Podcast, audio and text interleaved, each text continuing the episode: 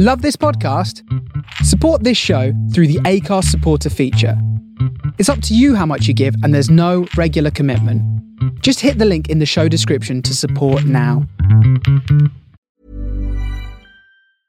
Mother's Day is around the corner. Find the perfect gift for the mom in your life with a stunning piece of jewelry from Blue Nile. From timeless pearls to dazzling gemstones, Blue Nile has something she'll adore. Need it fast? Most items can ship overnight. Plus, enjoy guaranteed free shipping and returns. Don't miss our special Mother's Day deals. Save big on the season's most beautiful trends. For a limited time, get up to 50% off by going to Bluenile.com. That's Bluenile.com.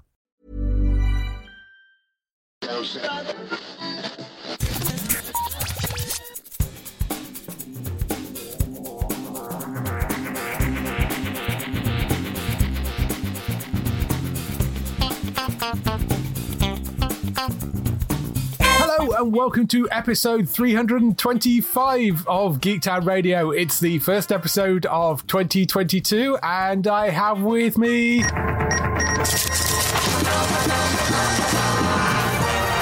Matt and Gray. So, how are you doing, Matt? How's things in 2022? Not too bad of a start. Yeah, I'm doing all right. Good. How about you, Gray? I had a brilliant start so far. I started a new job last week, and I am so far really happy about my decision to move to this job. Um, it's so far been a dream start, and I'm very happy. So, yes, I am having a good start to the year. Yes, and you got COVID out of the way last year, so. Yes.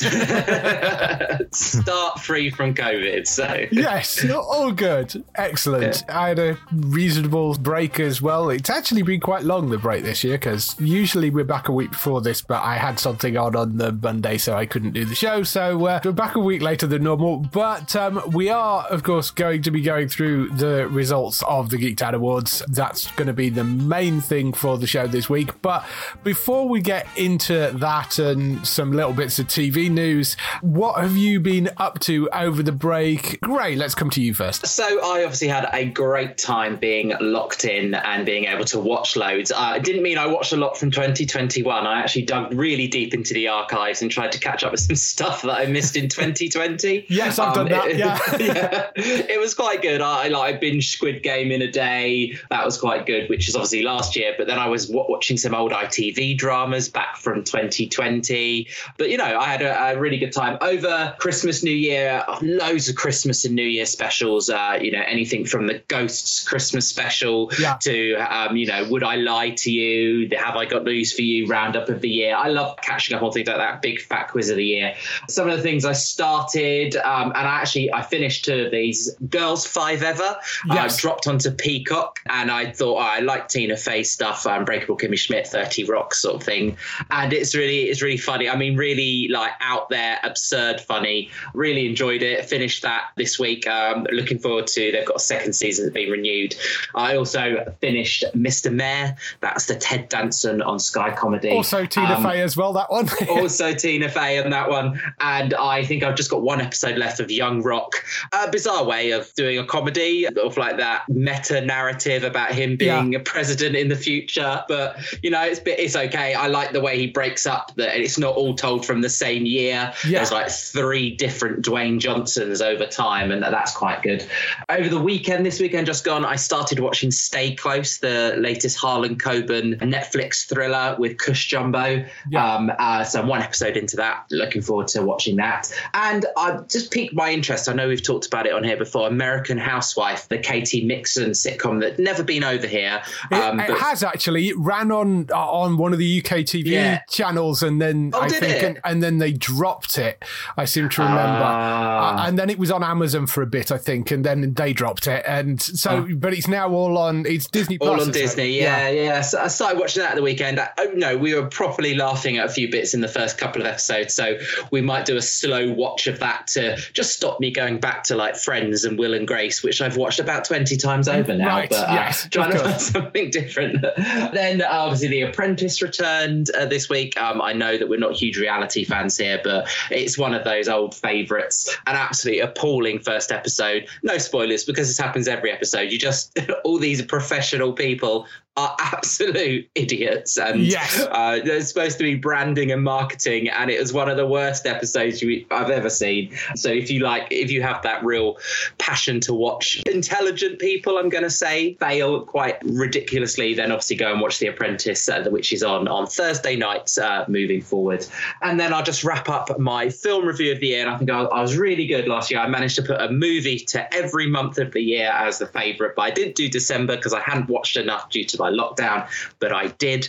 Day after Boxing Day, I took myself on my own to the cinema, and I am pleased to say that Spider Man definitely gets the December movie of the Yes. month for last month. That is my wrap up of how I've been going for the last month or so. Excellent. I've still not got to see Spider Man yet. I, I do intend to try and go out at some point. It would be my first cinema trip post all the COVID stuff happening if I do do it. But that's the one thing that's pushing me to go to the cinema because I've managed to avoid most of the spoilers. I, I mean, there's some obvious things that have been out there, but I've managed to avoid most of them so far. But uh, that I do definitely want to try and see because it's going to be ages before it gets released on home release. It's going to be like March apparently before it gets home released. So I, I don't I think think I you'll can wait that long. Yeah, I'm, I'm sure I will. I really do want to see it. What about you, Matt? watched a film called uh, Don't Look Up, which was uh, doing pretty well on Netflix over the Christmas period. Thought that was a phenomenal bit of storytelling. It's essentially Jennifer Lawrence, Leonardo DiCaprio, and you've also got like Meryl Streep, Jonah Hill.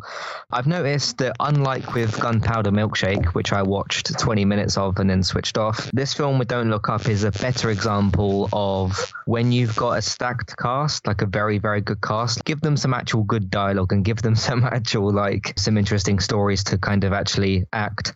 But I thought that was a really phenomenal look at how society looks at things today. And it's basically about this uh, comet and how that's going to maybe destroy Earth. There is some parallels to like COVID today and how people look at news and what people do and don't believe and all that kind of stuff and how scientists are kind of treated as well Right. in that sort of space. But uh, I, I thought it was absolutely phenomenal. It is a little bit long, but uh, it really, really came out very, very strong with that. So I really enjoyed Don't Look Up. I remember mentioning, I can't remember where I mentioned it, but I remember mentioning I was playing uh, It Takes Two. Oh, yeah. Um, just With before the, uh, the yes. Christmas period. Yeah, with my mum. Uh, we finished it uh, yesterday, actually. So we actually finished the game. Really interesting experience because she does like, you know, play games on her phone and that sort of stuff. But this is very, very different to something that she's tried before because you've got things like rope swinging, rail grinding, third person action. Yeah. You've got things like these ice levels. Uh, there's lots and lots of like platform jumping and boss fights and all this kind of quite intense things. That, uh, my biggest issue with the game is that on the main menu and in the pause menu, it very clearly wants to make you aware that the game's got accessibility options. But the options that it's got listed in accessibility options are things that I would just put down to like controller settings. Right. So things like inverted controls, hmm. controller sensitivity. There's basic things like subtitles, that kind of stuff, and like you can make the subtitles bigger or smaller. But it doesn't have things like a colorblind mode. It doesn't have Right. just useful other things like that. And there's a particular setting in there. I think it's called like a camera follow setting, and you can turn it off. You can put it on weak, or you can put it on strong and I tried different settings on my mum's controller and on mine, and it didn't seem to make any difference. what I thought that would do is when my mum's going forward and turning left or right round a corner, that the camera would follow her behind so that she wouldn't have to like turn around the corner and Yeah, turn yeah. the camera, all this kind of stuff. But it didn't seem to do any of those things. I don't even know what it actually did. But uh, Right. it's like if you're going to try to advertise it, you've got accessibility options, but there's not really much here, then you haven't really quite done that quite so well. Yes. But uh, we, we got through it, we finished it. There's the game's very very creative with a lot of its ideas, but it's just a little bit wonky with uh, with certain things. The story is good, characters are interesting, gameplay is very very good, but uh, it's one of these games that is trying to advertise itself to everybody like a family friendly thing, and I don't really think it quite achieves that part of, Right. of what it's setting out to do. It was still good. I just had some uh, problems with it. For me, uh, gaming wise, I've been playing through Wasteland 3, which is, is quite an old game now, but really enjoy playing through that. It's sort of a post-apocalyptic nuclear kind of setting, top-down isometric XCOM type shooter. It's um, quite good fun though, turn-based shooter thing. Um, mm-hmm. So I've been playing through that. I actually completed that. TV-wise though, I'm on the second season of Ghosts, which I'm really enjoying. I know I'm very, very late to this, but um, yeah, Ghosts has been wonderful. I love the first season. I actually watched that in the plane going over to America late last year. I started watching about halfway through the second season. I'm sort of watching that nightly at the moment. So I'm really enjoying that. I did see The Matrix Resurrections, which having said I've not been to the cinema, that's because I have access to HBO Max, legally have access to HBO Max.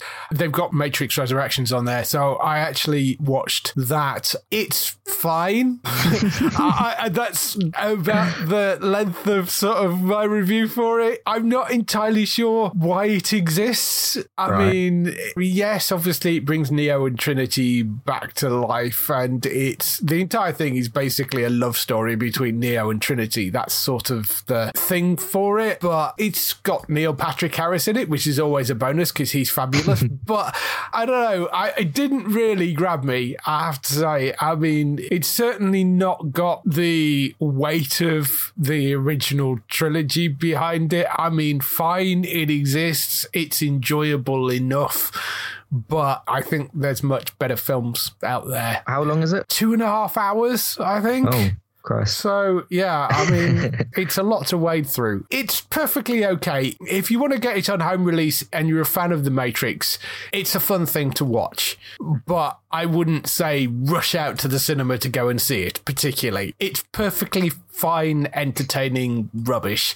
Really, I, I, mean, it. I don't think it says anything particularly like the original ones do anywhere near as much. You know, it just doesn't have a sort of message behind it as much as the other ones did. Do you think the film was a mistake to go back to it? Um, like to make this one? Maybe if they had a bit more thought about it. It goes a bit meta as well because okay. Sort of I've, I've, heard some things. Yeah. Yes, I, I don't want to go hugely into that without spoiling bits of the plot, but it does go mm-hmm. a bit meta in places as well, which is kind of fun. But I think the first Matrix was sort of, you know, there was a backbone to it which sort of said things about society and how you treat people or, or you know, that sort of stuff.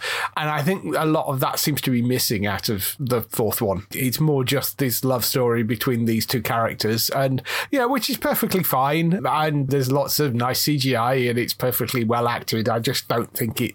It's a perfectly okay movie. It's just not one something I would go rushing out to see necessarily. I also started Wheel of Time. I'm about halfway through that. That's the Amazon series. Again, I'm I'm kind of enjoying that. It's okay. I don't really know the books, and I don't know if maybe I get more out of it if I did. But it's an interesting enough world. It's sort of female led to a certain extent because you know they're based around this coven of female magic users. Again, I'm sort of working my way through that, so I'm about halfway through that at the moment. We'll talk more about that when I actually finish it.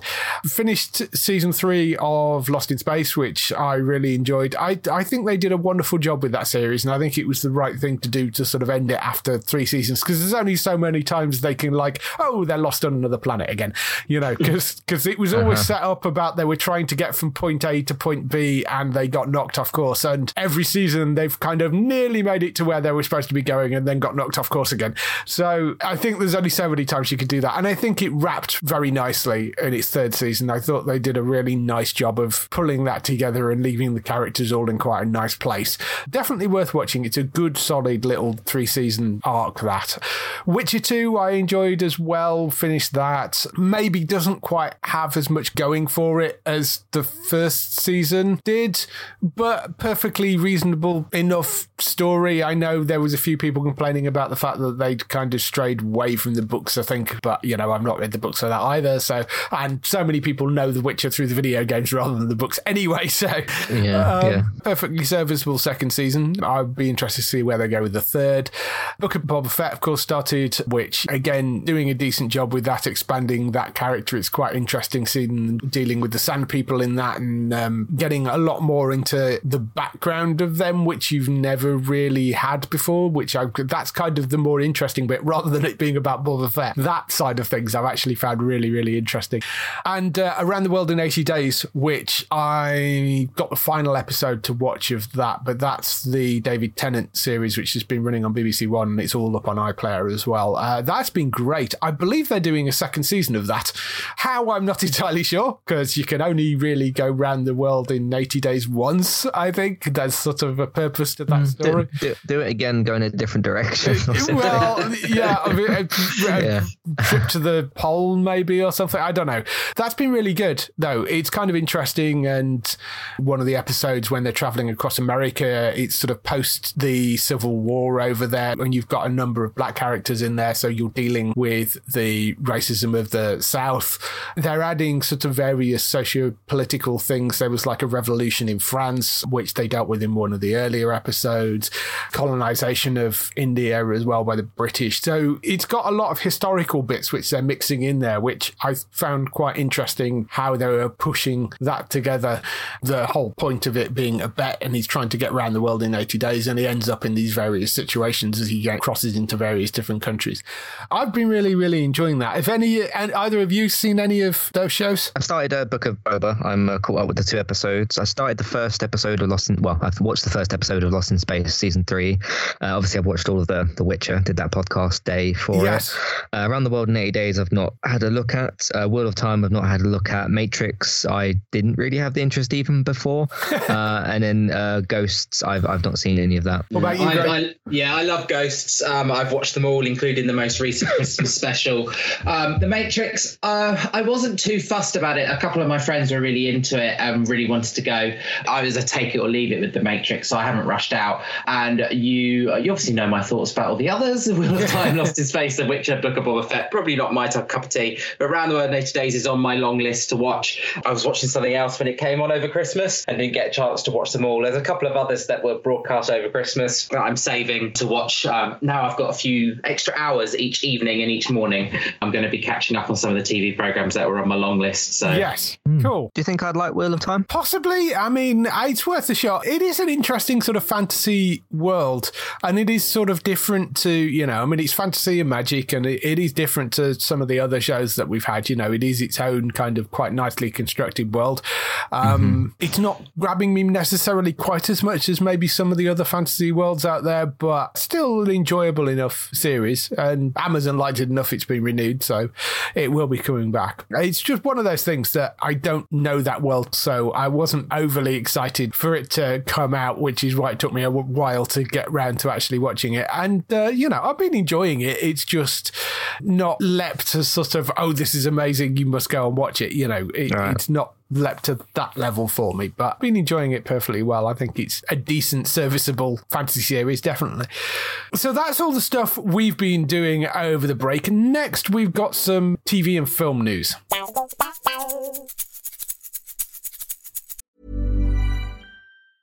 It's that time of the year.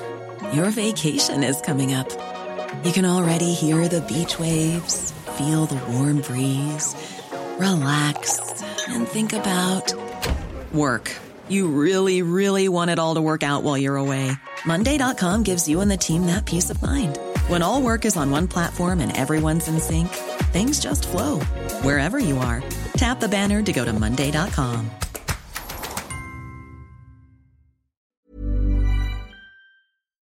So we kick off the TV and film news with the renewals, cancellations, and pickups. There have been a number of cancellations over the last few weeks. Uh, I know what you did last summer has been cancelled by Amazon Prime after one season. I didn't hear anybody talking about that, and given that's such a huge brand name, you would think that Yeah. had a bit more weight behind it. But yeah, there doesn't seem to be much interest in that at all.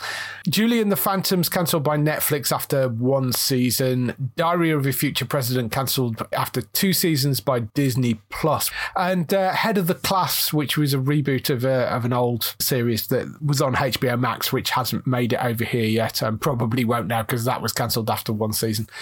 Renewals, Why Women Kill was renewed for a third season by Paramount Plus, so that will be coming back. And that aired on Alibi over here, but I mean, most of the Paramount Plus stuff seems to be going back to Paramount Plus, given what happened with Star Trek. So Yeah. I, I suspect that will probably end up on Paramount Plus when the third season lands.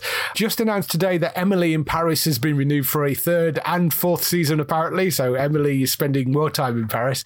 Also announced today, Grey's Anatomy has been renewed for a 19th season by ABC. They've managed to convince Ellen Pompeo to sign another one year deal because she's basically been signing one year deals the last couple of years to extend her contract because she has been making a lot of noise about the fact that she's kind of done with it and wants to get out. But they've Well, it's been doing it a while, so Well, might just want to move on. I yeah. mean, you know, maybe they'll make it to 20 seasons, but don't be surprised if Grey's Anatomy comes to an end at the end of the 19th season. It wouldn't be a great shock. Hmm. My mum said she was disappointed with the. Uh, I don't know if it's this season or the most the one before, but one, one of the most recent seasons she said was like really disappointing. So, Right, okay. might have been the COVID season. I think they just really struggled, and Ellen Pompeo spent most of the season in a hospital bed. And I it's see. like, what what more could go wrong? for Yeah, that she woman, she said it was to do with that. Yeah. Yeah, So- it was. It wasn't the greatest season, and uh, again, that some people did have real shockers around COVID, didn't they? Didn't quite know how to deal with it. Now it's better, even though COVID is important to talk about. It's not the focus of the storylines anymore, which I think is better for the show. Yeah, I like the way the Good Doctor handled it, where it did one or two episodes right at the start, and then they actually had Freddie Highmore come out at the end of that going, right, that was us dealing with COVID. The rest of the season we're going to be set after a vaccine has come out, and we're going to go from there. And then they just carried on. Yes, people were wearing masks, and, you know, COVID mm. was still a thing, but they were like, we're, we're not going to delve into it anymore. This is, you know, we're going to just carry on moving forward, which I think was quite a nice way of doing it because it paid, a lot of them are trying to pay some sort of respect to the medical community, which I totally get. You're a medical show, you want to do that. But there are some people that have really wallowed in it. And I think, yeah, that's possibly a mistake. The uh, other main pickup that we've been given a date for was The Boys season three. That is arriving on the 3rd of June, which is a way off yet, but they have said Friday, the 3rd of June, that will be arriving on Amazon Prime. So, given there isn't a lot of sort of other news around us, things are still sort of starting to wake up. One of the things we always do when we first come back is talk through the results of the Geektown Awards, which we had thousands and thousands of people voting on the awards this year, which was absolutely fantastic. It was a really good number of people voting across all categories. We got some really interesting results this year. Close call in some categories as well. Some things way, way out in front as well. So uh, it's been quite interesting to see what has landed and where things have landed. We're going to start off with the best new non sci fi drama. The top three was The Outlaws on BBC, The Flight Attendant on Sky, and I think rather predictably, Bridgerton on Netflix won that. I think by a fairly sizable margin, if I remember correctly. Thoughts on these? I respect the top three. Me personally, I would flip it the other way around. I thought The Outlaws, I watched that at the very end of December while I was in isolation. That by far was so well written and with some really quality characters. I know I went on about the flight attendant during the when we were doing the nomination. So me personally, just flip him around the other way round as a top three. But no, absolutely respectable top three for me. What about you, Matt? I would just keep the flight attendant and get rid of the other two because I haven't seen the other two. Yeah. yeah, Bridgerton was very, very popular, wasn't it? Still is. Obviously, there's going to be a uh, probably some more seasons of that. There are Um, definitely, yes, there yeah, are. I think they're already ordered. They ordered like two Right. or three more seasons in one go. So Yeah, a bunch more of those. Um, Flight Attendant was great. Kaley Cuoco coming back and everything. Which one's the Outlaws? the Outlaws is Stephen Merchant one that oh, was that on one. the BBC. Right, yes.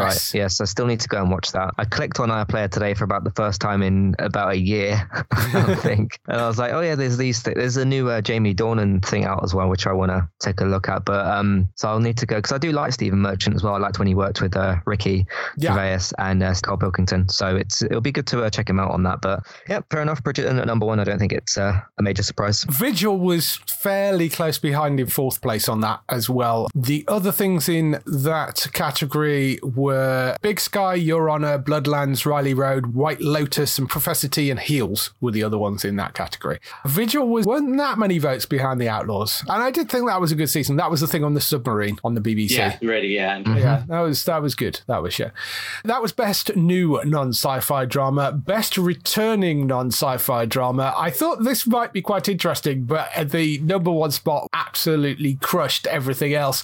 I was surprised that it was actually quite this high, given the ending. Let's say um, the top three for that were uh, Sex Education at number three, Dexter New Blood at number two, Line of Duty, the obviously the sixth season of that at number one. I mean, obviously you've seen Sex Education because I know both of you love that, but uh, Mm-hmm. you've seen either do the other two. I've only seen the first season of uh, Line of Duty, and I'm I think I watched the pilot a long time ago for Dexter, but I really did enjoy this newest season of, of Sex Education. That was uh, a really really good time. Um, yeah, Line of Duty is very popular, and a lot of people really like Dexter. What about you, Greg? Yeah, Line of Duty and Sex Education, both fans of. Not watched Dexter New Blood, never watched it in the first place. But remember, this was the category I ceremoniously campaigned for getting rid of Call the Midwife. Um, Yes. So, so I'm glad that went, and it gave the others a few an opportunity to shine through. Uh, yeah, Line of Duty. I did expect to see that up there. It's it's a BBC One drama. Everyone can access to it, and it's just you know it gets everyone talking, and everyone really enjoys that when it comes on. It's a real sense of community as well because you go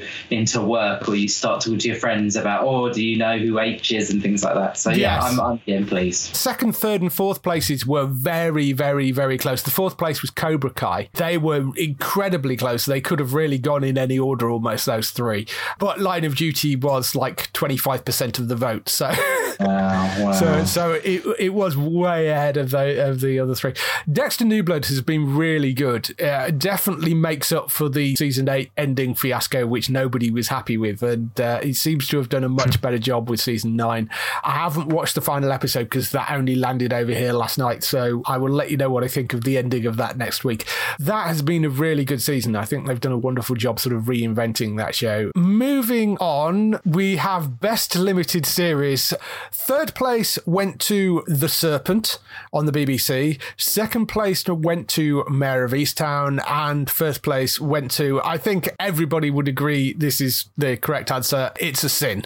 It's a sin won by a fairly sizable margin as well.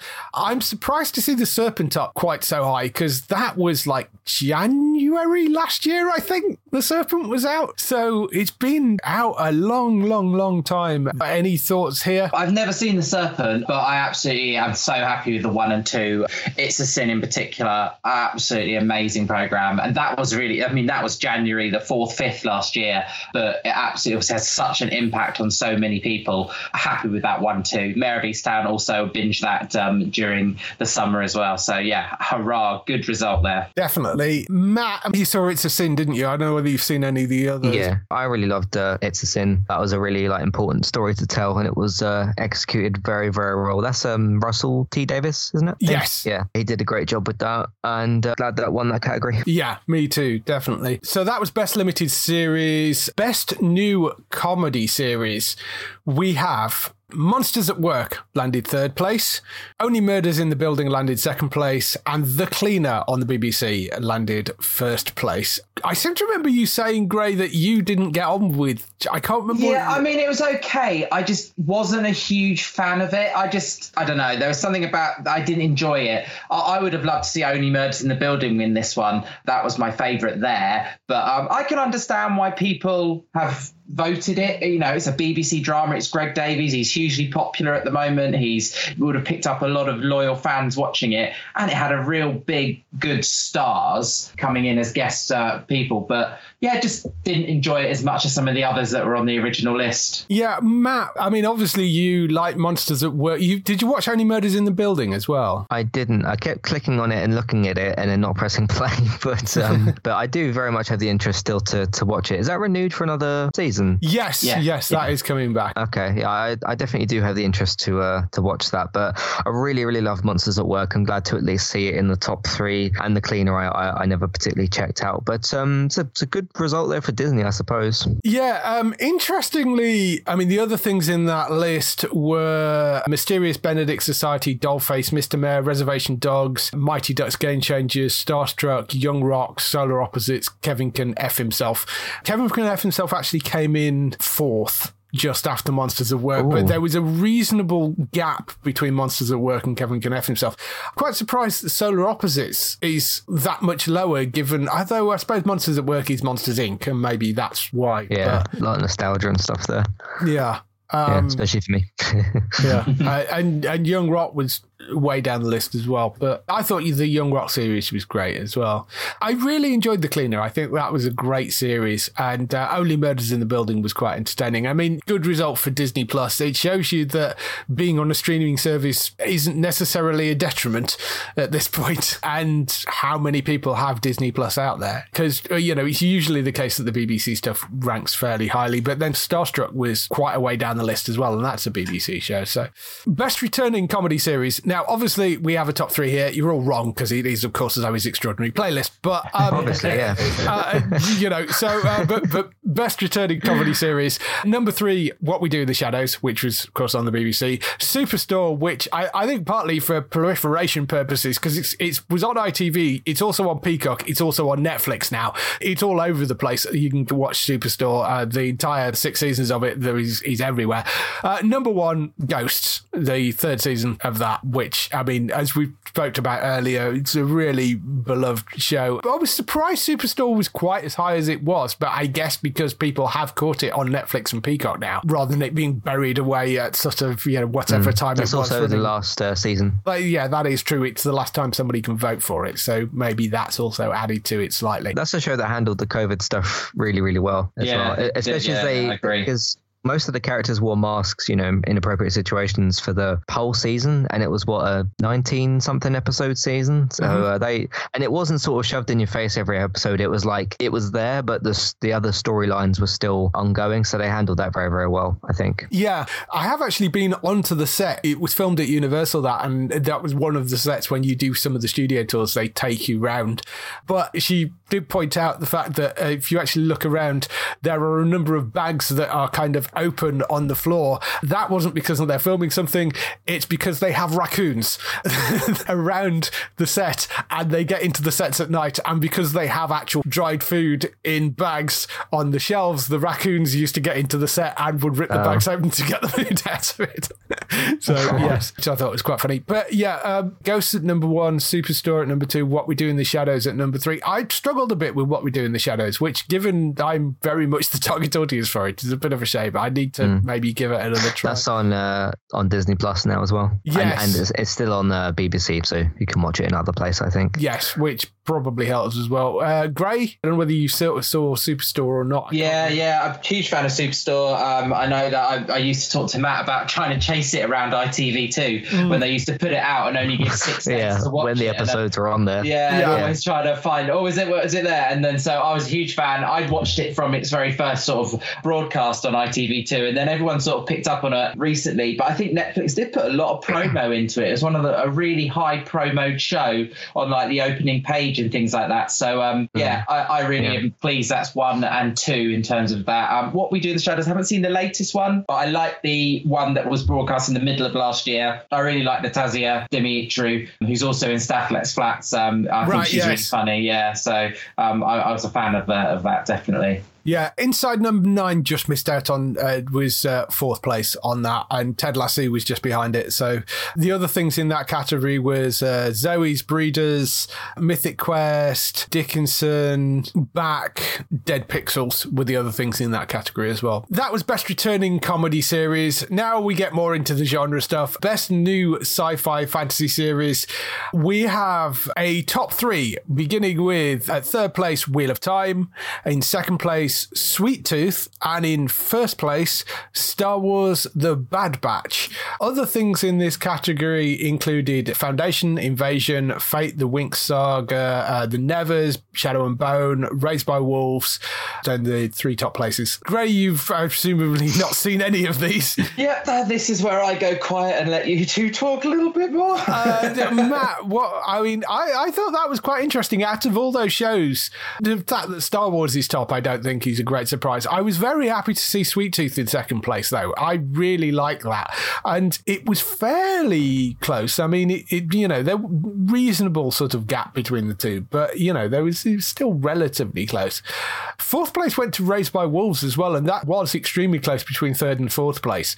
And given Raised by Wolves was sort of quite early last year, I was surprised that was so high. A while ago, yeah, yeah, it's good to see the, the Bad Batch one. I mean, as somebody who didn't watch um, all of Clone Wars or Rebels, that was like a sort almost like a sequel to one of those, I think, isn't it? To, to Clone Wars. Um, as somebody who hasn't got all the way through it, it was a very approachable series. I really like the characters. Uh, Sweet Tooth, I've not jumped into yet, but I keep meaning to, and we've uh, spoken about Wheel of Time before. Yeah, it's an interesting category, uh, definitely for for that one. Sweet Tooth, definitely worth a watch. If you've not caught that, it's on Netflix. Really interesting fantasy show based on a comic book, but uh, yeah, very. I'm not going to go into sort of the details about it, but it, it is a really very well put together fantasy series on um, Netflix. So it's got a second season coming as well. So definitely one to go and check out that. Returning sci fi fantasy series. This was quite a long list, but the top threes were Walking Dead season 10 slash 11 because they were both sort of through that year. Uh, Doctor Who Flux in second place, and Lucifer actually took the top spot here, which given we usually traditionally say if Doctor Who is in a category, generally it wins, and it's been in a couple of categories this year and not so much, which ah, I, I don't know whether that's just because there's more stuff around or whether it says something about the quality of Doctor Who at the moment. And I know a lot of people are very happy that Chris Chibnall is leaving and Russell T Davies is coming back. I'm very much looking forward to that. Jodie has suffered from Chibnall's writing a little bit, unfortunately. I actually quite enjoyed Flux. I think he fumbled it a bit at the end, but I thought that actually was quite good a story. He just didn't nail the landing. But of course, it is the final season of Lucifer as well, and uh, there is a lot of love for that show. So I, I shouldn't be overly surprised that that won this category. And it's not just in The Walking Dead. People that keep on pronouncing The Walking Dead as being, oh, it's finished, and it still lands fairly high in yeah, these still lists. doing well. Yeah, Yeah. that's great to see. Because that also kind of technically includes those uh, bonus episodes. Um, Yes, it the- does. The, the, special one, whatever you want to call them, the pandemic episodes. But no, like, yeah, Angela, ever since she went into season nine, obviously we've been talking about this for a couple of years now. She's really just uh, basically saved the show. I think with like just just helping with a with a lot of the story and stuff and making things a lot better.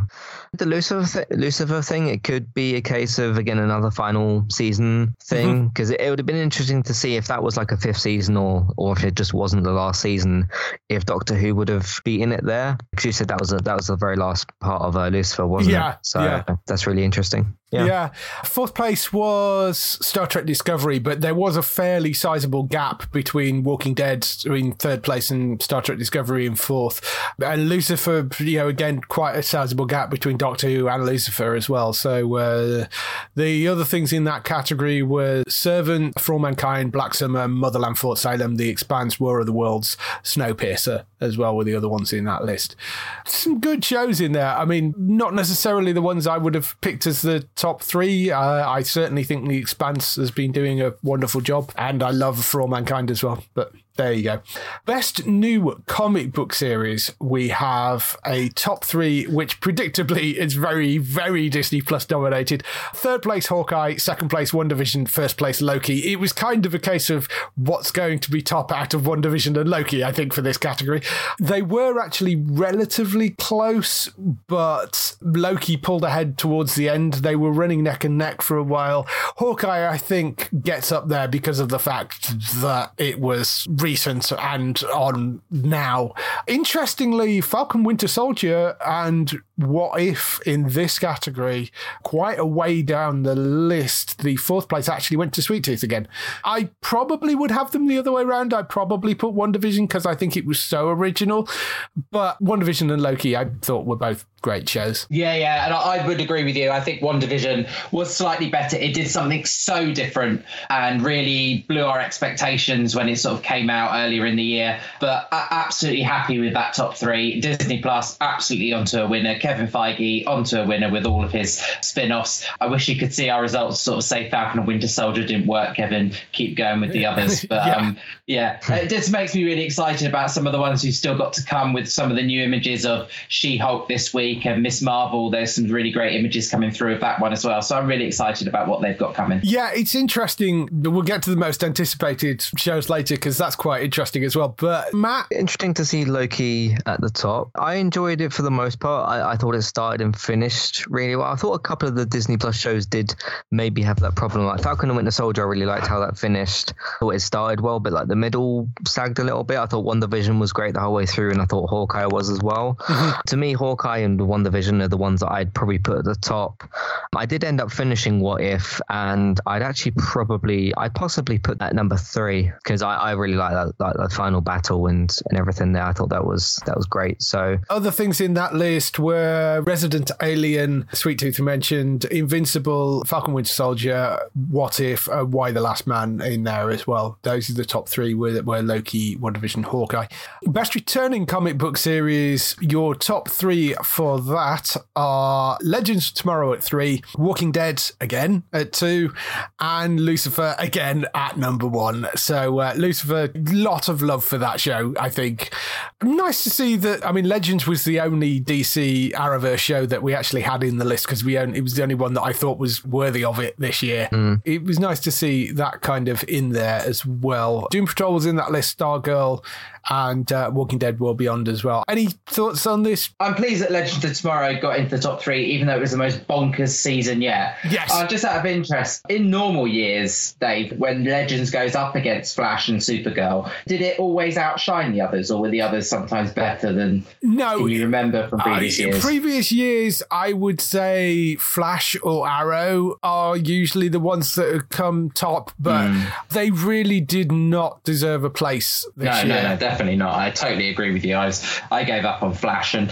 I watched the end of Supergirl, which I just think was a bit of a wet ending, to be honest. But mm-hmm. um, uh, you know, uh, good on Legends of Tomorrow. I do wonder how long they can keep going, though. You know, they're really pulling on the last threads of a storyline with everything they're going through at the moment. And if they change the lineup one more time, it's just going to be a little bit bonkers. But well, yeah, I mean, I don't mind the fact that they changed the lineup so much for that show. It's sort of where the also rans end up. Yeah, uh, and I rather like that about it, and I like the fact that it's not really attached to the rest of the Arrowverse. It kind of goes off and does its own thing, and it's mm. it's very knowing and I, you know, it's like whenever they do a crossover episode and the legends aren't really involved, but one of the characters is, uh, and, and they were making remarks about, oh, they didn't get roped into a crossover, did they? You know, yeah. self-referential, yeah, yeah. There's a lot of that sort of meta stuff in there, which I really, really like. And um, again, nice to see Walking Dead still up there. Um, Lucifer, I'm not hugely surprised given that it won one of the other categories. I'm not surprised that Lucifer's up there, you know, but uh, it'll be out now, so we'll be able to see what lands next year, what takes the top spot. Moving on to British TV show of the year, the top three there, that was kind of interesting.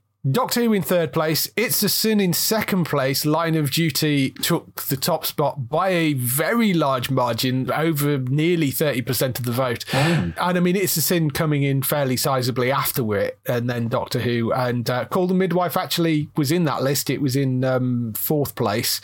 Outlaws, Manhunt, The Night Stalker, Vigil, Bloodlands, and Professor T also in there. I guess I shouldn't be surprised that Line of Duty is so high. I think it's a shame It's a Sin didn't win out in that category. I'm glad Yeah. it got the limited series one, but I would have put it in there as well. I think definitely. Yeah, I probably would have given this to It's a Sin. It's just interesting when you know when we first did the nominations thing, and I mentioned that I hadn't like watched like basically any British uh, Yeah. TV shows apart from It's a Sin. I know I watched Line of Duty season one this year, but obviously that was uh, ages ago. But it is very interesting, like you mentioned with Line of Duty, that like people didn't like the the, the ending or the cliffhanger. Uh, I don't have full reference as to what that actually is because I still haven't seen it, but Yeah. it's still one like regardless of, of that kind of yeah, stuff, which by is a which large is margin interesting. as well. Yeah. Yeah, Um, yeah. Has it has it got another season? I remember Um, they said they were they were not sure. It's No.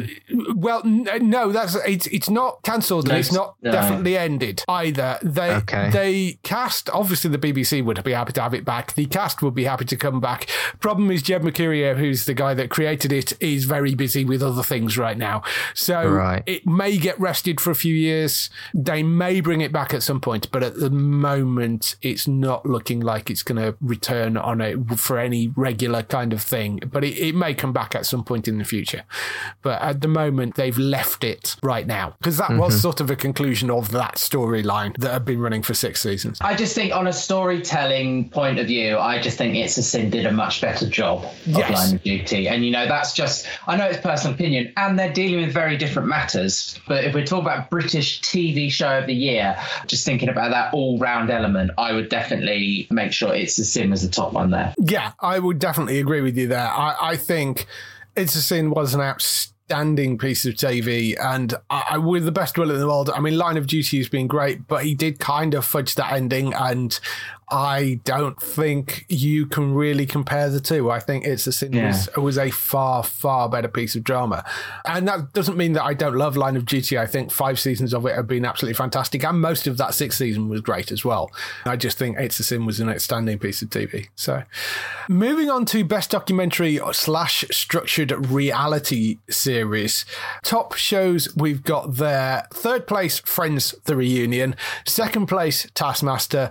First place by an absolute landslide, Clarkson's Farm came out top. This is your category, Gray. So, uh, thoughts? The only one I didn't put in was Clarkson's Farm. That was added by someone else. Uh, so, yeah, I mean, it's interesting. The structured reality seems to come out on top with all the, the great documentaries that we put in this list as well. Uh, but no, fair deal. You know, I've heard a lot of other people have told me great things that Jeremy Clarkson is doing for farming. Yes. Um, and so, you know, good on him. And if it's getting that, and and this is this the first one for Amazon to come on top from all of our lists so far? Yeah, I mean, it's Yeah. had it's been lower down in some of them, but I think this is the first win First- for yeah. for Amazon. But, you know, give it up to Jeremy and, and his show. You know, if they're doing a great job, they're doing a great job. I personally wouldn't have had it as number one, but, you know, that's just me. yeah, Did you watched any of these? I don't know whether you watched these, Matt. I watched the Friends reunion, and I think within this list was the uh, Elliot Page Yes, Oprah interview. So th- those were the only two that I'd seen. Taskmaster, I've seen like bits and pieces of, but um, I mean, even my uncle watched uh, Clarkson's Farm. We were talking about, well, my, my him and my dad were talking about it on uh, a Christmas Day. So uh, you know, something's done quite well if my uncle's caught attention to it. Yeah. uh, yeah.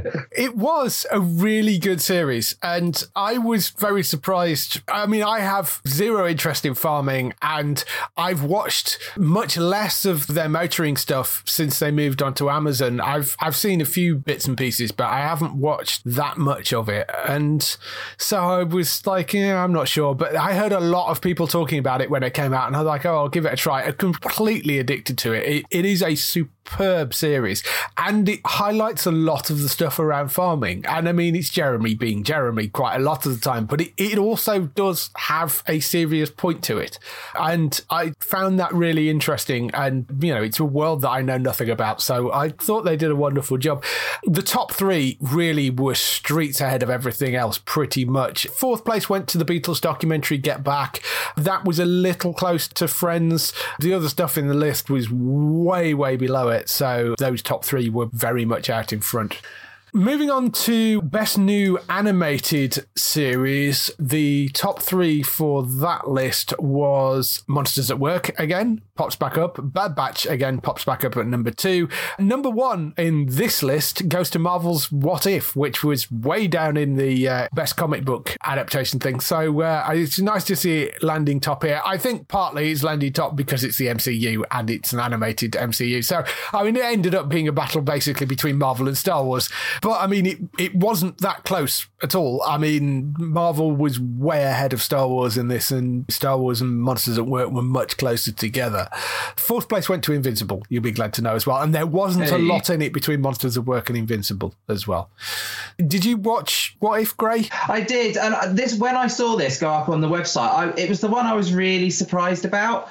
I was like, I wouldn't have seen this as a top three considering the big list, but then I just thought, eh, are we mainstreaming it with the animations a little bit? These the most mainstream? But then actually, no, I, you know, it's, it's a surprising top three. I liked one and three. I didn't watch Star Wars, but it just surprised me. That's all. That's all I'm going to say about it.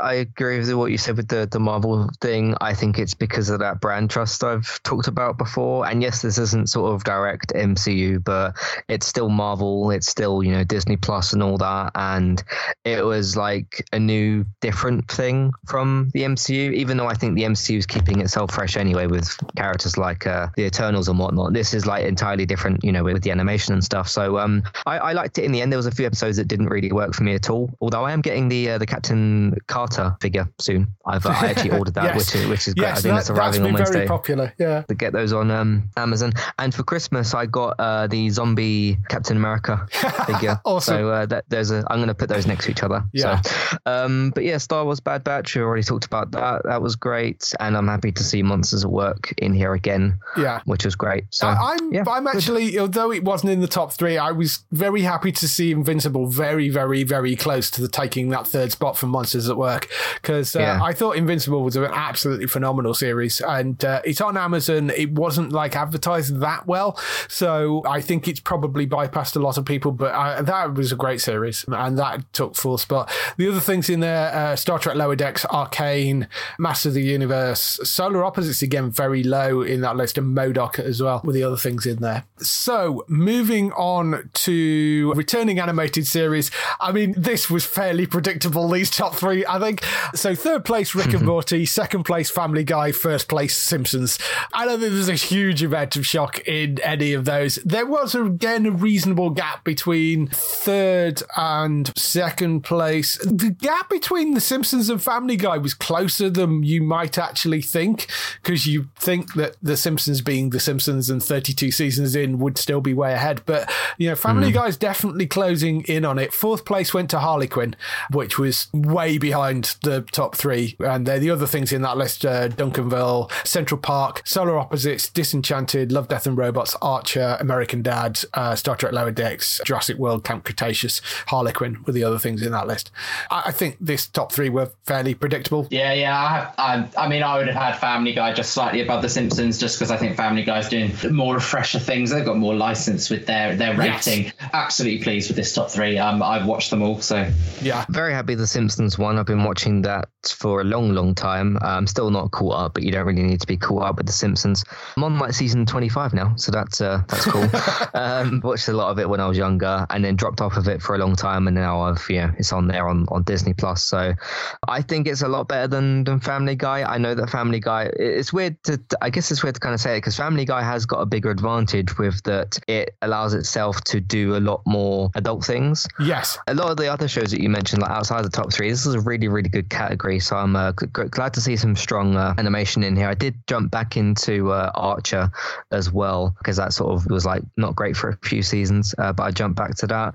I would switch third and second slot around. I did get around to finishing that fifth season of Rick and Morty. I went and found the other two episodes. If you me- if you remember, I mentioned that I didn't. Right, that my yeah. recorder stopped like playing them or whatever. So I went and found those two episodes, and that was a pretty good uh, end to the season. So um, yeah, overall very strong uh, list. But I'm happy that The Simpsons won this because I've uh, liked it for a long time.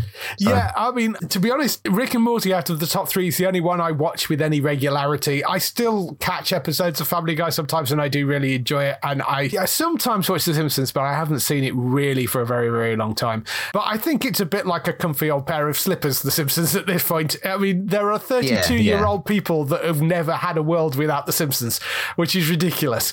So, you know, Mm. it has been around for so long and people have grown up with it. It's always been there and Mm. uh, it's still going. So, you know, I think people just love it. Moving on to Game of the Year, obviously, Gray will be quiet again at this point. um, uh, third place went to Hitman 3, second place went to Forza Horizon 5, and first place went to Marvel's Guardians of the Galaxy, which I, I mean, I, I guess again, brand recognition, but I enjoyed it. I liked it as a game much more than you did. Ratchet and Clank got fourth place in that, and but there was a reasonable drop off between Hitman and Ratchet and Clank. Other things in that Psychonauts 2, Deathloop, Subnautica Below Zero, Metroid Dread, Oddworld Soulstorm, Life is Strange True Colors, Little Nightmares 2, and It Takes Two were in there as well. But there was a fair drop off between the top three to the other things. Guardians of the Galaxy was way, way out in front. I'm going to give that Guardians of the Galaxy game another go because I just keep hearing about people really, really enjoying their time with it. Um, both like you and people in other gaming groups, and it won this list. And ever since I put the game down, and I've just heard more glowing opinions, I'm sort of like, did I did I not see something? Did I did I miss something here? Did I drop it too early? All of those are a possibility, but I'm, I am going to uh, try it again. Yeah, again, like you said, brand recognition. It's just th- these lists because we just talked about the Marvel's What If, which is on the TV side, does prove as well that it's not all just oh the MCU's great and that's all that Marvel's good at. Like they've Yeah. you know had the, had the Spider-Man games and they've had this Guardians of the Galaxy game that people enjoyed, and uh, there was also the Telltale Guardians of the Galaxy game, which is great. And then obviously like the TV shows, people have really enjoyed those. So when I talk about that sort of brand recognition, brand trust, it's not always just about the films. They've they're doing really Yeah. well in some other categories as well. So Yeah. that's uh, that's great. Uh, Hitman Three, um, I tried to play that in VR and it was very very awkward.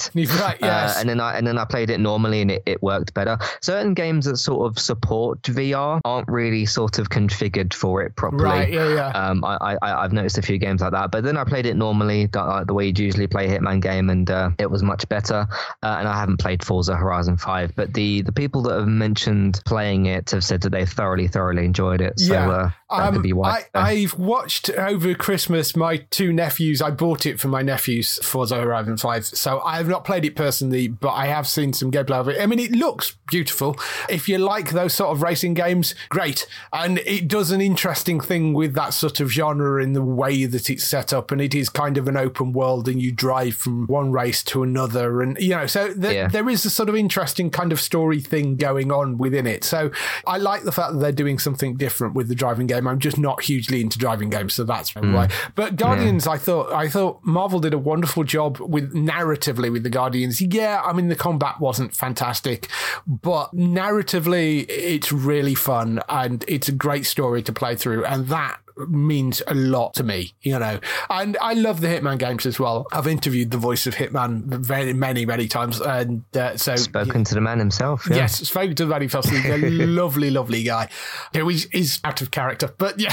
Um, but, uh, so I'm very happy with those as a top three. I think they were they were well deserved. I mean, I still, for me personally, Subnautica Below Zero just brilliant. But I understand that's a bit more of a niche game. Right. Yeah. So moving on to movie of the year, the top three we had here was at number three, Dune, at number two, Shang-Chi, and at number one, No Time to Die. Again, I think there's a certain amount of recognition here with uh, No Time to Die. I mean, it was actually quite close between No Time to Die and Shang-Chi, but No Time to Die eventually kind of took over the top spot. I did actually watch this fairly recently, and it's a good, interesting end to Daniel Craig's Bond. I'm rather intrigued, given how that film ends, what they're going to do with the next one, because I can't wait to see what they're going to do. I can't wait. are they, are they Yeah. going to scrap everything and start again, or are they going to bring some people back and just have a new Bond? I, mm, yeah, that's going to be interesting to see where they go with that. I mean, I know obviously they've changed Bond numerous times and they are going to make more of it, obviously, but that goes in a very different direction to the way any other Bond film was ended. so I was really intrigued by where that's going next. Personally, I enjoyed Shang-Chi more as a film. Yeah. I haven't seen Dune yet. Fourth place was Suicide Squad, or The Suicide Squad was in fourth place, but actually fairly close to Dune. Very, very close to Dune. Other things in there, obviously, the Eternals, Army of Thieves, Last Duel, Bo Burnham Inside, Army of the Dead, Luca, Zack Snyder's Justice League, Jungle Cruise, Venom, Let There Be Carnage, Quiet Place Part 2, Free Guy, Black Widow, Ghostbusters Afterlife with the other ones in there. By the way, I went and watched Free Guy in between Oh, the did you? nominations episode in this one, and I really, really enjoyed it. Yeah, I I you thoroughly, yeah. thoroughly enjoyed that. So Yeah. that was great. Dune, I haven't actually seen. I keep meaning to uh, to watch it. I think it's available on uh, digital purchase. It now. is, I think it yes. is. So I yeah, think. I, I uh, will uh, try to go and watch that. Uh, Shang Chi, I really, really enjoyed. Uh, I'm really happy that because there was a selection of about five or six films that could have won my film of the year, and No Time to Die was like one of those films, basically. So I'm glad that uh, that that one that I would have been happy with any of the other five that I had uh, chosen as well. But really great end to the uh, that particular side of the the Bond franchise or Daniel Craig's time with it, and I'm really really curious to see where they go with it, especially with um, Amazon's purchase of MGM. That could mean like some Amazon content maybe, because you don't have to just do theatrical James Bond films. Like, could you do a TV show? Could you do Well, a film just for Amazon stuff? tricky. It's trickier with Bond because of the fact that it's not wholly owned by MGM. There is the Broccoli company that Right. is Okay. that also owns it. So, and they're like very much no, we're doing theatrical releases. So, Okay. Okay. I don't think you're going to see a Bond TV show anytime soon. I suspect Hmm. it's going to be kept for theatrical stuff, but we'll see. They never know. They might be able to talk them around in some Hmm. There's, way. there's, but- there's options possibly. So, Yes, there are other things. You could maybe do some spin off things possibly with it, but uh, probably not Bond directly. Right. Uh, Which, I mean, that would work. What about you, Gray? I'm happy with one and two. I haven't seen Dune, so I think I would go the other way around. Shang-Chi, slightly better for me. Really good Marvel film and sort of set off a, a new strand. So yeah, I'm happy with that. Um, I've heard great things about Dune cinematically and aesthetically being a really good film, but I haven't seen it. It doesn't really spike my interest at the moment. So What's kind of interesting about this list actually is there were three Marvel movies in it, and they're very, very spaced out. I mean, Shang-Chi is second place, Black Widow is mid table, The Eternals is dead last. oh really? Yeah. I mean, they a really shame. not a lot of love for that film. I still haven't watched it yet, uh, you know, so I can't It's on. Uh. I think it's on Disney Plus on Wednesday. Right, yes, I was waiting for it to come out on Disney Plus because uh, it's, it's very interesting that, that, that you know, it- given their Marvel. There does seem to be either people like me that really, really love it, or some people that just I didn't care for this. I, Yeah. I haven't really seen many people that thought, "Oh, this is like okay, serviceable sort of thing." Um, people seem to either really, really enjoy it or not really enjoy it at all. I don't know. So, yeah, no, yeah. it was. Uh, But then, but then it's like it's that kind of new thing for the MCU as well. So like, how do people sort of take that? Because Mm. this is very different to your normal kind of Avengers characters or anything that we've had before. Yeah, and I mean, I've not seen it, but I don't think it quite has the silliness of Guardians because I mean, you're, you know, Guardians of the Galaxy were not very well known when it was released, and yeah, they were definitely a sort of C-list property of Marvel's, and the Yeah. genius elevated that, and I think maybe they needed to do something like that with Eternals, and maybe they didn't manage it because nobody knows who the Eternals are. I don't think outside sort of proper Marvel comic nerds, so Right. maybe it's suffering a bit from that. Whereas you know people, I mean people, but then again, people didn't know Shang Chi that well. But I think there would there was a lot more going for it with Shang Chi because it's like it's an easier thing to grasp as well with Shang Chi because it is sort of it's this guy, he's a martial arts expert. It's like you know, and I think everybody can get on board with that. Uh, but the there was also a lot of great casting in that. It was Awkwafina, wasn't it, that played the sidekick? Yeah, yeah, yeah. She's brilliant. She is so talented. Yeah, she was really, really good in that as well, and uh, so it was it was just well cast, and it had some fun to it, and I think maybe possibly that was missing a little in the Eternals, but I don't know. I will pass judgment when I actually see it. Most anticipated categories we've got now. So, uh, most anticipated game, there's a certain amount of brand recognition going on, I think, definitely here. Third place, God of, God of War Ragnarok. Second place, Legends of Zelda Breath of the Wild 2. And first place, Hogwarts Legacy, which I think was second place last year because it, you know, as happens with the games, they were uh, up on there as well. Um, but it, they did beat out the two DC games, Gotham Knights and Suicide Squad Kill the Justice League, which are also in there. Horizon Forbidden West was in there as well. Dying Light 2, Elden Ring, Starfield, and Kerbal Space Program 2 was in there as well. I don't think it's a huge shock that Hogwarts Legacy is taking the top spot here. I mean, it's a Harry Potter game, and we've been screaming out for a Harry Potter game for years, and there's been a lot of false starts with it, but it looks like it is actually happening now, and they they are actually making it, and it is actually coming. There's been trailers and stuff for it, so looks like it could be quite fun and interesting. That um, a Legends of Zelda: uh, Breath of the Wild. I played the first one. It's fine, but again, I'm not hugely into the Nintendo stuff.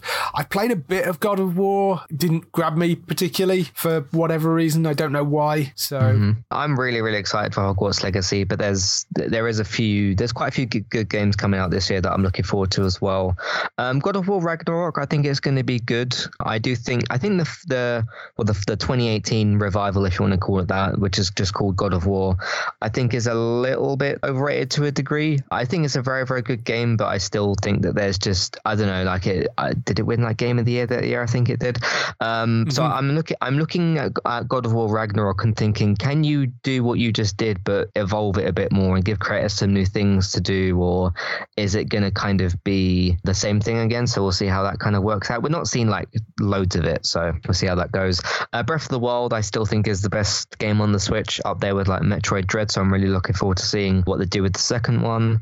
Hogwarts Legacy, I just think has so much potential with all the different spells and RPG mechanics you could get, and it's it's disconnected itself from Harry himself because uh, mm-hmm. it's set in like the is it the 1980s or, or the 1800s or eight, eight, something like that. Anyway. 1800s or something. Eight, yes, 1800s. Yeah. So uh, that will give some uh, fresh ideas and stuff. So I'm I'm very much looking forward to that. Although there's games last year that came out that I haven't even quite played yet because I hadn't had a PS5. So well, things like um, Ratchet and Clank. So yeah, I'm looking forward to that, those. That's still. always the problem I have. I mean, I'm, when I'm going through this list, half the games in it that I haven't actually played because I either haven't got the platform or right. or, yeah. or I just haven't got around to playing it because you know, I just haven't because uh, I don't have enough time. So, um, mm-hmm. but yes, I mean, Hogwarts Legacy is certainly something I, I will be looking out for, definitely. Uh, yeah. Most anticipated movie. Uh, the top spot for this was incredibly predictable, but third place went to John Wick Chapter 4. Second place, Fantastic Beasts Secrets of Dumbledore. Top place, of course, went to Spider Man No Way Home. The reason this is in most anticipated is because our awards run from 31st of November November through to the 31st of November. So the December from last year falls into next year's awards, if that makes sense.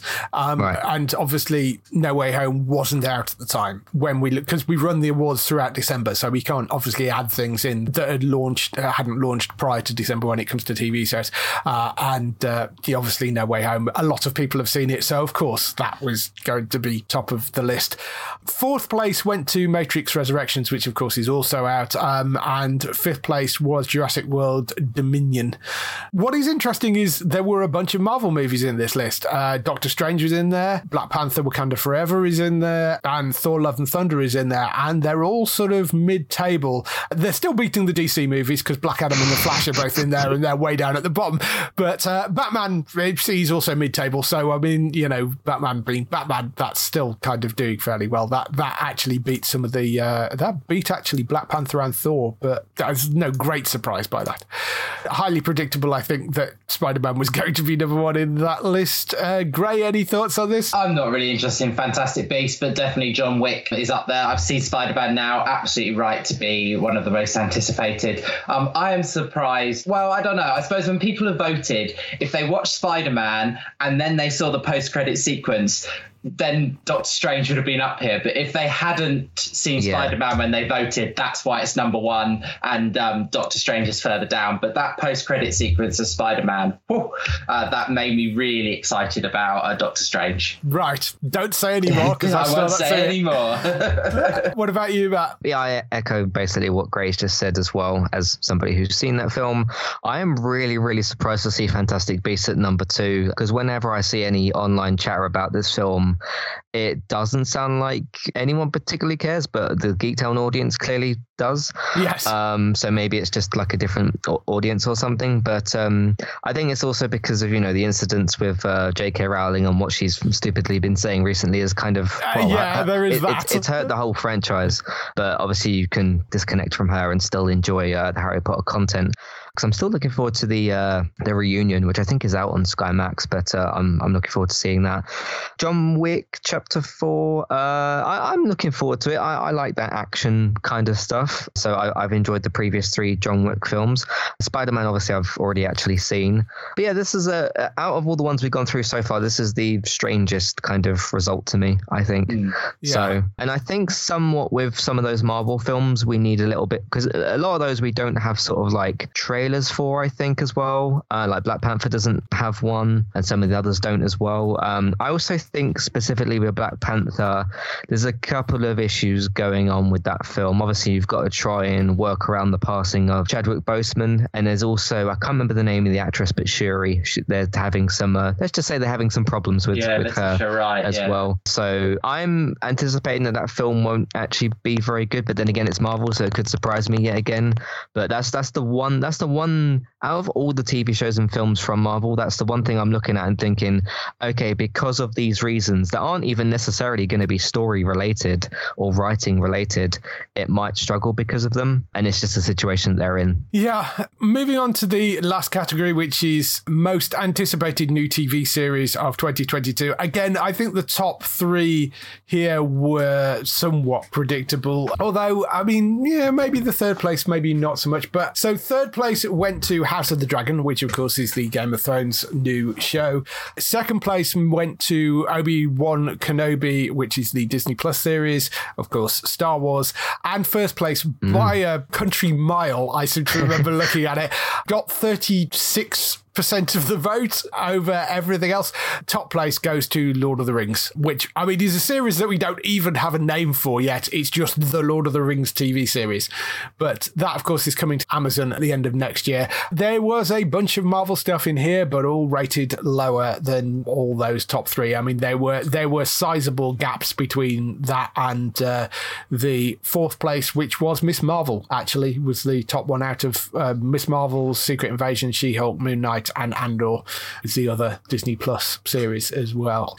So yeah, I don't think there's a huge surprise. Lord of the Rings is top though. No, I'm disappointed in all of these. None of them I'm looking forward to. yeah, really? yeah, none of them. Wow. No, no, none of them. Are, like I, I just have such a love for the movies of Lord of the Rings. I don't understand why we're even getting a TV set, a uh, TV show. I'm just happy. Obviously, not a fan of Star Wars and uh, the Obi Wan Kenobi, and not a fan of House of the Dragon either. So um, yeah, I'm sitting there very disappointed, and probably mine are all from four downwards. yes, quite probably. Um, I mean, Matt, I, where, where are you said on Lord of the Rings? I'm really looking forward to seeing what they do with this. I mean, yeah, we don't have like a title. We don't have. Do we even have any pictures of this thing? We haven't got a um, trailer. One one uh, vague shot we've had so far. One picture. One picture. One yeah. that I can't I can't remember what it was for. But uh, yeah, um, I mean, this has been in production for a very very long time, and obviously you've got to like. There's a lot of work to be done on something as big as this. So uh, t- take all the time you, you kind of need. I'm really looking forward to uh, Obi Wan as well, seeing it. What's his name? Ewan McGregor back uh, in that role and seeing what they do with it. Hayden Christensen coming back and a bit of a rematch to be had there. Yes, as well. So I'm looking forward to that. Uh, House of the Dragon. I'm still missing Game of Thrones. Just that that that world, those types of characters, and obviously this is getting into dragons, and dragons are cool, and they're always been cool in Game of Thrones. So I'm I'm looking forward to that. Uh, still a little bit bummed out that they scrapped the uh, the White Walkers series. I can't remember what that was supposed to be called, but um, that they're not doing that one. Some of the DC shows that are coming out, I, I don't know what I'm kind of looking forward to from those. A lot of the Marvel ones I'm really looking forward to, especially things like She Hulk. Because obviously you got Tatiana yes. joining that as well, and you got uh, Jameela Jamil joining that, yeah. and a bunch of other very very important people as well. Be curious to see what Disney does with Moon Knight because they can't get too R rated because obviously it's a Disney Plus platform, but he is yeah. supposed to be like a a Daredevil, Batman esque sort of character. Yeah. So uh, be interesting to see what they do. But I, I did like the little preview shot that we got of uh, those. They did like a 15 minute thing, didn't they? Where Yeah. they previewed some of those Marvel shows, and a lot of them look very, very good. But yeah, all in good time. We'll see what they look like. But uh, yeah, really looking forward to seeing what they do with Lord of the Rings. No, I mean, I'm I am very interested in the in Lord of the Rings. I love the films, and I, I think the interesting thing about the TV show is it, they've they're not trying to remake the films. It is set in a completely different part of the history. I'm okay with them doing that as a sort of longer form format, but I am very much looking forward to Obi Wan as well. Uh, House of the Dragon, uh, after the final season of Game of Thrones, I, I don't know. I'm, I will see. I, I don't want to sort of prejudge it. It's a completely different group of people involved with it, so we'll we'll see how that lands. But we'll see. We'll see. That's it for all the main categories. There is one other question which I haven't actually put on the website, which I always ask, which is what is your favorite TV show? So this is a free text box. They can write in literally whatever they like. So this takes a little bit more organizing, but I have got a top 10 hmm. list from this. It's always fascinating to see what people put in here. There is a few sort of interesting, like little one offs, and somebody puts The Prisoner in there, or Phoenix Nights, or Dukes of Hazzard randomly. Home and Away, for example. but the top 10 list that came out of this number 10, Big Bang Theory. Number 9, Buffy the Vampire Slayer. Number 8, Supernatural. Number 7, Line of Duty. Number 6, Breaking Bad. Number 5, The Walking Dead. Number 4, Doctor Who. Number 3, Game of Thrones. Number 2, only fools and horses. and number one, I think, predictably, because everybody loves it, Friends. So, Oh, Nice. um, yeah, I, I just thought there, there is one that stands out there, which is only Fools and Horses at number two, I think. Um, but it did get an incredible amount of votes. I remember this this wasn't a multi choice list. This was literally people writing in what they liked as their favourite show. You know, there was no hints, there was no nothing. It was literally a free text box. So yeah, I mean, I I found that kind of interesting. Um, and Game of Thrones being very very high up in that list, but nice to see Buffy still in there and and Supernatural and yeah, hmm. Breaking Breaking Bad being quite high because it can sometimes feel a bit niche that show, even though it was hugely popular. It wasn't as popular over here, so you know I'm, I'm glad to see that that's in there because it's a, such a quality TV show. I'm currently watching Fools and Horses actually. Are I'm on season really? four. There you go. So you said that was number two, didn't you? Yes, that's number two. Friends number one, and Game of Cool. Thrones number three. Nice. I think it says a lot about our target audience for Geek Town with uh, Only Fools and Horses there. Um, it's absolutely, uh, no, it's a good, it's always been a home comfort in terms of like when I was growing up, always used to be on in the background or used Yeah, to exactly. tune in at Christmas um, as a sort of family and watch it and see what they were going to get up to this year. So it brings me sort of nostalgic memories of my nan when she was alive. And uh, so, yeah, yeah, a good choice for the in the top two. Definitely agree with you there. So that was the top 10 list for this year of what your favourite TV shows were. Friends is usually in there, Big Bang is usually in there. I think Walking Dead and Breaking Bad are usually in there as well, and Doctor Who. So, but you know, like I say, there's no set list for this. People just type in what they like. I'm glad that, you know, I'm not surprised that Friends is number one, but uh, there are worse shows that could be there. So that's awesome. So that's the awards over and done with for this year. We're just going to leave you with some highlights from next week on TV. Highlights for next week on TV. We have uh, Psych seasons one to eight coming to Peacock. That's on the 11th of January. I think all the seasons went out. I think it was probably on the Universal channel over here. There are some movies. They're not adding the movies yet. They're just adding the seasons. Presumably, the movies which have been on Peacock in the US will come at some point. But at the moment, things are a bit all over the place with the Peacock scheduling. Things seem to drop out of the sky at random dates at the moment. So, uh, uh, 11th of January, if you want to watch Psych, all eight seasons will be on there. The Chi seasons one to four of that are coming to Disney Plus. That's on the 12th of January, which is a coming of age drama series set in Chicago, hence the name The Chi. Uh, I think it's been renewed for a fifth season as well. That third season of Afterlife and the final season of Afterlife, the Ricky Gervais show on Netflix. That's coming on the 14th of January. Then One Chicago returns on the 14th of January as well. That's kicking off at 8 p.m. on the 14th of January with Chicago Med, followed at 9 by Chicago Fire, followed at 10 by Chicago PD.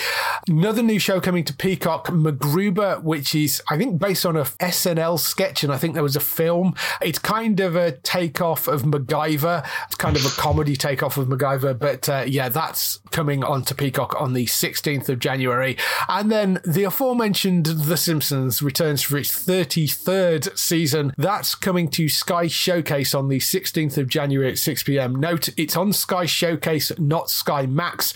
It's only going to be airing on Sky Showcase. That's the only place it's not going to be on Sky Max, only on Sky Showcase because of something to do with the licensing they did with Disney. I don't know exactly what, but that is what they've said. So, uh, Sky Showcase for The Simpsons on the 16th of January at 6 p.m. And then, obviously, at some point in the future, that 33rd season will go on to Disney Plus as well with all the other previous seasons. so, that is everything we have for this week. If people want to find you, Gray, where can they find you? Come and find me over on Twitter at Gray the Geek. Uh, just see me chatting about TV shows, consumer issues, and all of that, and uh, see me being happy about my new job as well. So uh, come over and follow me and give me a follow. Yes. And Matt, where can they find you? You can find me over on entertainmenttalk.org. Uh, I've been on a podcast break, obviously, because it's been Christmas. Uh, there's still been some content getting put out. The fifth season of Classic Reviews, we're almost halfway through that. Uh, new episodes come out on Wednesdays. Uh, and uh, Month of Positive Creators is back. Uh, this year's edition is actually a special ASMR version. so going over some of the ASMR artists that I follow who do very unique and creative content and everything. Still doing TV, games, films, podcasts, main eye podcasts podcast, that sort of stuff. I'm going to slowly come back to start actually recording new content this week as well. If you want to know about some upcoming stuff, I did put a tweet out yesterday, eTalkUK on Twitter, just some information about some upcoming content and that sort of stuff. Uh, so Twitter, eTalkUK, if you want to find us uh, information over there. But the website is entertainmenttalk.org for all of uh, all those things. So go and check all that out. Yep. So go and check Matt out over at entertainmenttalk.org. Other people involved in the show, Bex has been doing lots and lots of stuff. She's over on twitch.tv forward slash Trista Bytes. So that's B Y T E S. You can go and find her over on there. And Daryl, you can go and find on HollywoodNorthNews.net for all those TV series you love shot in Canada. For us, you can visit the website at geektown.co.uk throughout the week and see all the latest air date information. If you want to get in touch with your questions or comments, email us on podcast at geektown.co.uk. Leave a message on the website post. Find us at Geektown on Twitter, on Facebook at facebook.com forward slash geektown, on YouTube at youtube.com forward slash geektown, and on Instagram at Geektown UK. That is everything. We shall see you next week. Bye Bye-bye. Bye. Bye.